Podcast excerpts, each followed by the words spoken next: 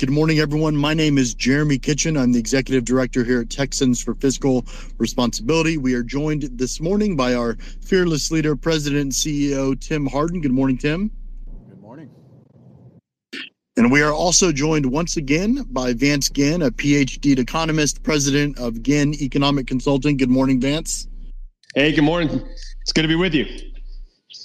I figured this morning we would focus on kind of what will be the big news this week, right? And that's the Texas House of Representatives is uh, is taking up and considering House Bill One, which is the proposed state budget for the next two fiscal years, the next biennium. Um, that'll take place Thursday morning. Um, at the outset, I want to let everyone know that, of course, we will be live streaming um, the event. This will come with, of course, commentary uh, from us, some um, some insight from special special guests to include you, Vance, right, and and and other folks, people that have kind of a slice of the pie, if you will, that have a focus, um, uh, something that the budget touches. Of course, the state budget pretty much touches all topics under the sun, and so I wanted that to be our focus uh, this morning. Give give folks a, a preview as to kind of the top level um, items to come out of the proposed budget, um, and then things that we might be focused on. And so, uh, Tim, I'll go ahead and start with you. Just kind of a thirty thousand foot view. Maybe talk about the frozen budget, that sort of thing, and then we'll go to Vance. Yeah, of course. You know, in our uh, Texas Prosperity Plan, we're advocating for a frozen budget. And so, uh, what is it? Well, kind of exactly what it, it, sounds like. We operate under the premise when we ask conservatives, when we ask uh, really any Republicans, um, you know, is government too big? Uh, the answer is always yes. And so we've had this kind of status quo where everyone has conceded the government is too big, it continues to grow, but yet uh, the status quo is well, we'll just slow the growth of governments. Uh, but if it's already too big, is that not the wrong strategy? And so what we come up with is listen, government is already too big. Uh, we need to stop governments in its tracks at bare minimum. Uh, in reality, what we need to do is shrink the size of government. So not only should we not be growing it anymore, not only should we like stop it in its, its tracks, we should actually be actively cutting and, and slashing government. Uh, you know, but for our purposes here, we think at bare minimum, the next step is okay. Let's stop growing government. Let's stop it in its tracks and let's freeze the budget. And the, the premise behind this has to do with one of the other planks of our Texas Prosperity Plan, which is property taxes. And so, you know, under our plan, if we freeze the budget to the last biennium's levels, this would produce a much more massive surplus that we, we could use to pay down school M&O and ultimately put us on a path towards elimination. So that's kind of the, the bird's eye view of our, our idea. Now, Vance, obviously, like you know, the the budget process itself is inherently complicated, maybe purposefully so, right? Um, from a kind of a you know, if you're a taxpayer that's tuning into this, you probably have no idea where to start, right? I mean, the budget document itself is arguably the largest bill that lawmakers vote on. Obviously, as Tim talked about, we support at Texans for Fiscal Responsibility the kind of the frozen budget approach. Um, there are different approaches, as he alluded to, as well. But what are your kind of at least initial thoughts on this budget specifically uh, compared to maybe previous budgets? Um, and then maybe we'll get into some of the nitty gritty. Yeah, Jeremy, I think y'all have hit a lot of the, the key points here um, where this is a massive budget that the Texas House has proposed. Um, and you look at it from different ways, it's it's definitely a massive increase in spending, meaning the growth of government and how much influence they have in our lives. And you know, some some listeners will know that I've, I've worked on the conservative Texas budget for a number of years, and I've worked with a lot of states um, across the nation on responsible budgeting and you know using some of the what have been kind of proven as you know like population growth plus inflation sort of growth rates um, for spending. But the but the issue is, as Tim mentioned, is that that continues to grow government, even if it's within inflation and population. Well, inflation is too high today, you know, and we've had a lot of other issues. And the thing I think about with the frozen Texas budget, what's so important about it right now is that we have a $33 billion surplus. We don't need to be spending that money. That should be returned to taxpayers in every way possible. And that's what the frozen Texas budget will do if you did that for the current 2022 23 biennium and the upcoming 24 25 biennium. Um, if you freeze that, you're looking at about $60 billion that would be available. That would be a huge down payment to eliminating the school maintenance and operation property tax, just a massive amount of money that's available. And so, whenever I've been looking at these numbers, and Texas Fiscal Responsibility published a, a, report that I put together last week, um, and I just tweeted this and kind of a thread that I did over the weekend. Uh, so it's right at the top, at Vance Ginn here on Twitter. But I put all the numbers out there. When you look at instead of a zero percent growth, General revenue, which is the one that they have the most control over, they have control over the whole budget, but that one's the most control, okay, uh, was up 14.9%. Um, state funds, so you look at general revenue, general revenue, dedicated funds, and other funds, up 21.5%. And you look at the total budget, the all funds, it's up 14.3%. And even if you wanted to exclude, you know, some of the property tax relief, the new property tax relief, not the fake, you know, 16.5 billion um, from or 17.3 billion from the House. Um, 60.5 billion is the amount in the Senate. The 17.3 billion, you subtract out 5.3, you're only left with 12 billion, right? If you exclude that, the total budget still grows by 10%. Uh, state funds grows by 14.3%. And so this is a massive increase in the size and scope of government that we should be looking at putting more and more of those funds towards the property tax relief fund um, when it become uh, on Thursday on budget day um, so you can move a lot of these funds around and, and, and try to put as much as possible to property tax relief because Texans are facing a you know affordability crisis um, really across the state when it comes to property taxes. And by limiting spending, even freezing the budget, but at the state and local levels, we could be in a much better path to more prosperity um, in, in Texas you know, obviously y'all both hit on some pretty key points. I think you know there's there's quite a few things um, that when we look at the budget, right, it's like, oh man, that shouldn't be there, this should be there, right, that sort of thing, and we'll see a lot of that come into fruition as they propose amendments on Thursday. Um, I imagine we'll see some some amendments that we support at Texans for Fiscal Responsibility, some pro taxpayer amendments and what have you. Uh, but you also have, you know, kind of on on, on the other side of this, I, it, as we talked about here without implicitly saying it, right? This is the budget has grown really the last two, two, decades, if not more, under Republican control. But you also have the Democrat caucus, at least in the House, has said they have huge concerns with, I think, what is the largest portion of the budget, and that's Article Three, right? That's education, um, and that's they they have concerns about allegedly that Texas is not fully funding schools. Vance, I'm going to go to you. What what exactly does that mean when they say that, and then what's the reality? Yeah, Jeremy. I mean, they say this every time that we're not fully funding schools, and I think it's just a made-up number. It's always more. You ask them, well, how much should we? How much should the state be funding? And they'll and they'll just give the answer more. And so they don't have a number. Um, and and the question to me is is that why are we spending more on education when we're not getting the outcomes that we would expect? If if you're not getting the outcomes you expect, an increased productivity, increased output in the private sector, you cut back you start looking at each one of those dollars and instead with something like education the answer is just let's keep spending more. And there's a lot more towards education um, within the house budget.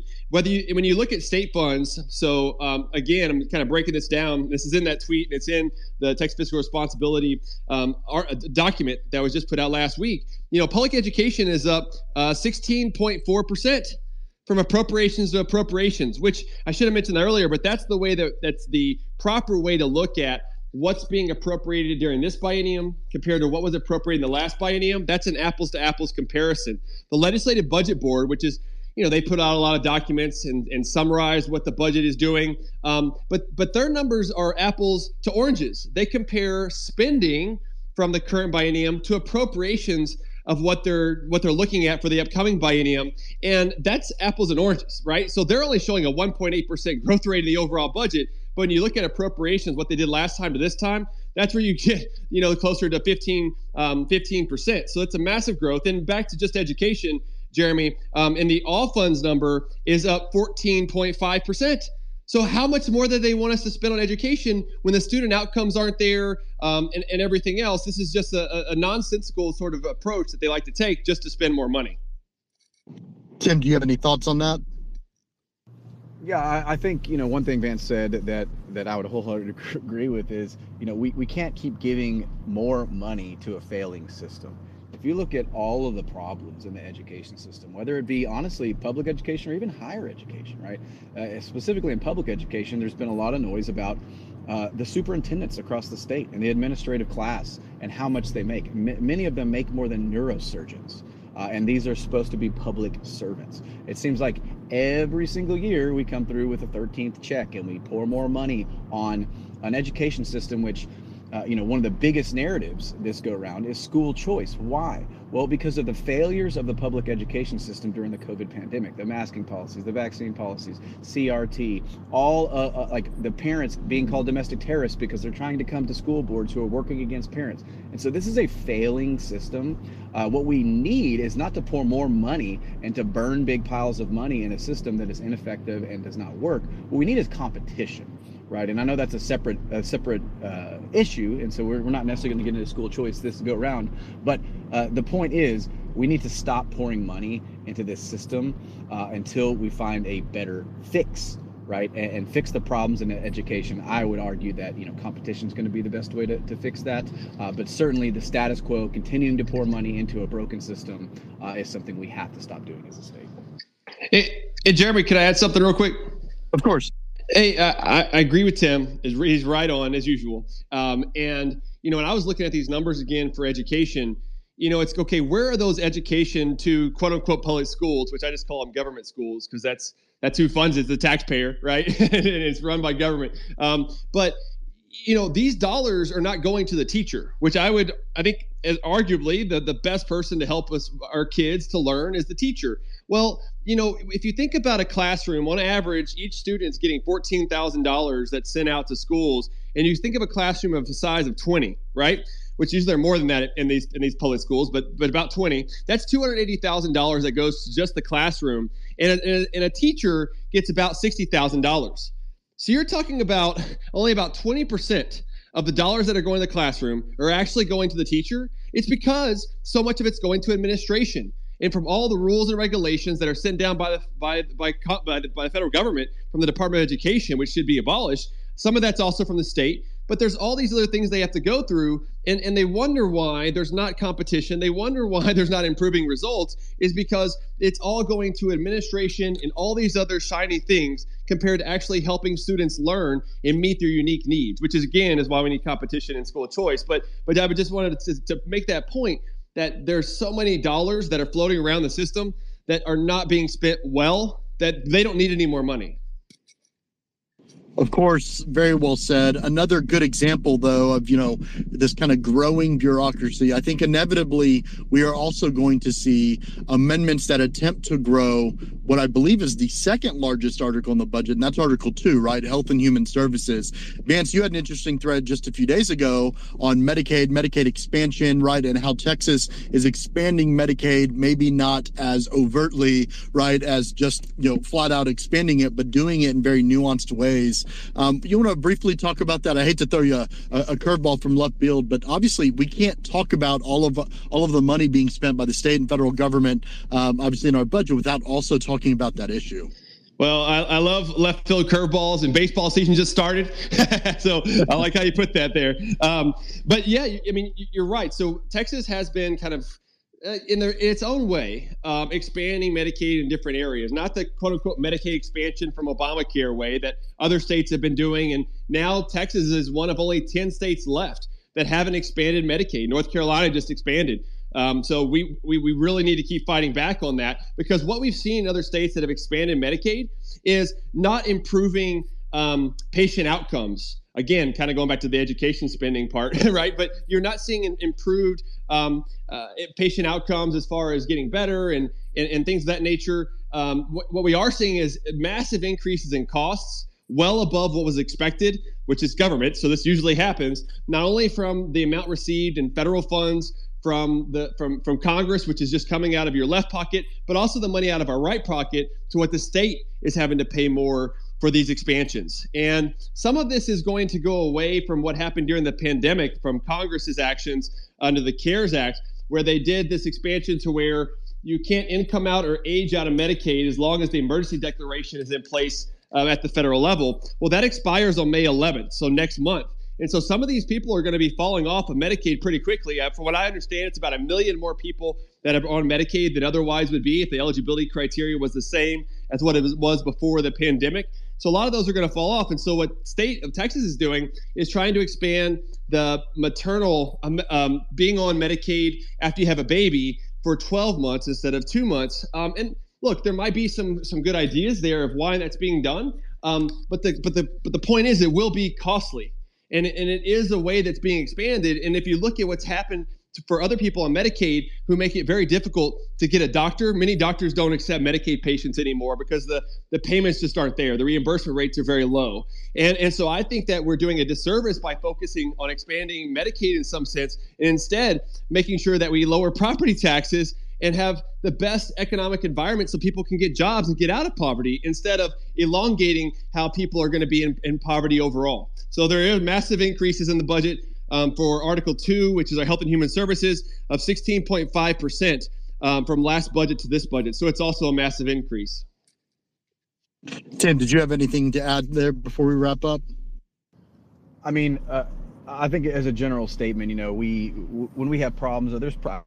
Uh, generally the, the question is what can the government do right? The, the government does not solve problems. The government creates problems. And i think it's very very clear uh, everything that the government touches uh, turns to crap. You know you look at any you know you look at the post office you look at any of this stuff the solution and in a in a capitalist society which we have been which has pulled more people out of poverty in the history of the world than than the, the rest of history combined is the free market and allowing the free market to innovate uh, and ultimately what we're talking about in simplistic terms is competition. And so uh, the same solution for school uh, which is competition, which is allowing uh, you know parents to choose. This is the same solution that needs to happen uh, in the medical field, right? More competition, less regulation, allowing people to make their own decisions, and allowing uh, you know medical businesses to innovate and bring healthcare to people at a lower cost. Government interjecting and putting price controls and regulating medicine. All all of this, uh, you know, which would the, the main arm would be through that you know that socialistic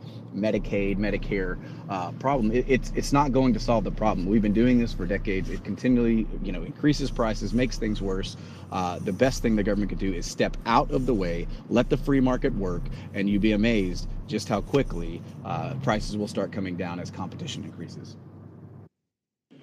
Well, all right. That was a kind of preview, if you will, for what you can expect Thursday. Again, as a reminder, we are doing a live stream called Big Money, Big Decisions.